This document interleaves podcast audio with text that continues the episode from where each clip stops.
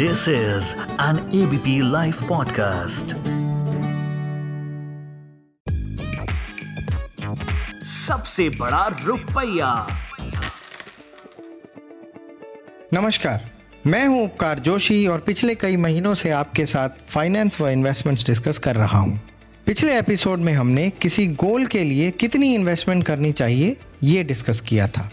पिछले एक एपिसोड में मैंने इक्विटी फंड्स के बारे में बात की थी। तो एक साहब ने पूछा कि अगर मुझे एक वर्ष के लिए कोई अच्छे से इक्विटी फंड में इन्वेस्ट करना हो तो कैसे चुनाव करें? आइए इसका जवाब ढूंढते हैं। जैसा कि मैंने पिछले एपिसोड में कहा था कि हम लोग सीधा इन्वेस्टमेंट्स पर आ जाते हैं। पिछले कुछ स्टेप्स शायद लेना ही भूल जाते हैं। इसलिए इस तरह के सवाल हमारे मन में उठते हैं। और ये तो सवाल ही नुकसान की तरफ़ ले जा रहा है। अगर आपके मन में भी इन्वेस्टमेंट्स को लेकर ऐसे ही सवाल उठते हैं तो ध्यान से सुनिएगा। मैंने इन साहब से पूछा कि एक साल बाद आप इस अमाउंट का क्या करेंगे?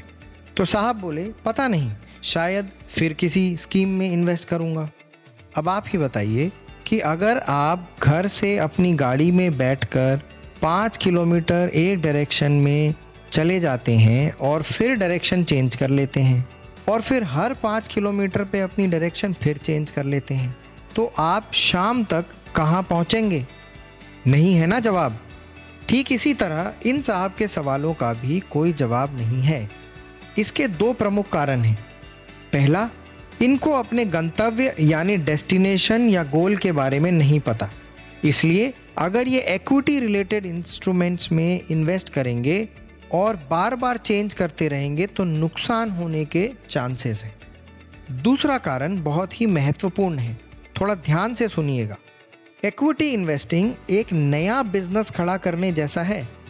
जैसे कि कोई भी बिज़नेस खड़ा करने के लिए कई वर्षों का समय, परिश्रम व पैसा लगता है, वैसे ही इक्विटी इन्वेस्टिंग में आपको कुछ अच्छे बिजनेसेस में इन्वेस्ट करके धैर्य के साथ कुछ वर्षों तक उनको मॉनिटर करना या करवाना होता है। और जैसे कि हम सब जानते हैं कि पहले वर्ष के अंत में कोई भी बिज़नेस ज़्यादातर घाटे में ही रहता है। इसलिए अगर आपका विचार या धैर्य एक ही वर्ष का है तो आपको इक्विटी के बजाय शायद कुछ डेट इंस्ट्रूमेंट्स पर ध्यान लगाना चाहिए। इक्विटी इन्वेस्टिंग के लिए थोड़ा लंबा समय देना होता है। अब जितना छोटा बिज़नेस होता है, उतना उसको ज़्यादा समय लगता है। और अच्छे बिज़नेस के साथ लंबे समय तक जुड़ने से फ़ायदा भी अच्छा होता है। तो इन्हीं कारणवश मैंने इस डिस्कशन की शुरुआत में ये कहा था कि ये सवाल ही नुकसान की तरफ़ ले जा रहा है। आशा करता हूँ आज के कॉन्सेप्ट्स आपको ठीक से समझ में आ गए होंगे। अगले एपिसोड में इसी तरह की कुछ ज्ञानवर्धक बातें करेंगे। तब तक के लिए आप सब अपना खूब ध्यान रखें।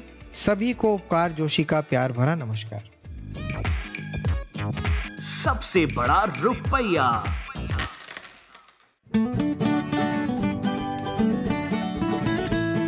This is an ABP live podcast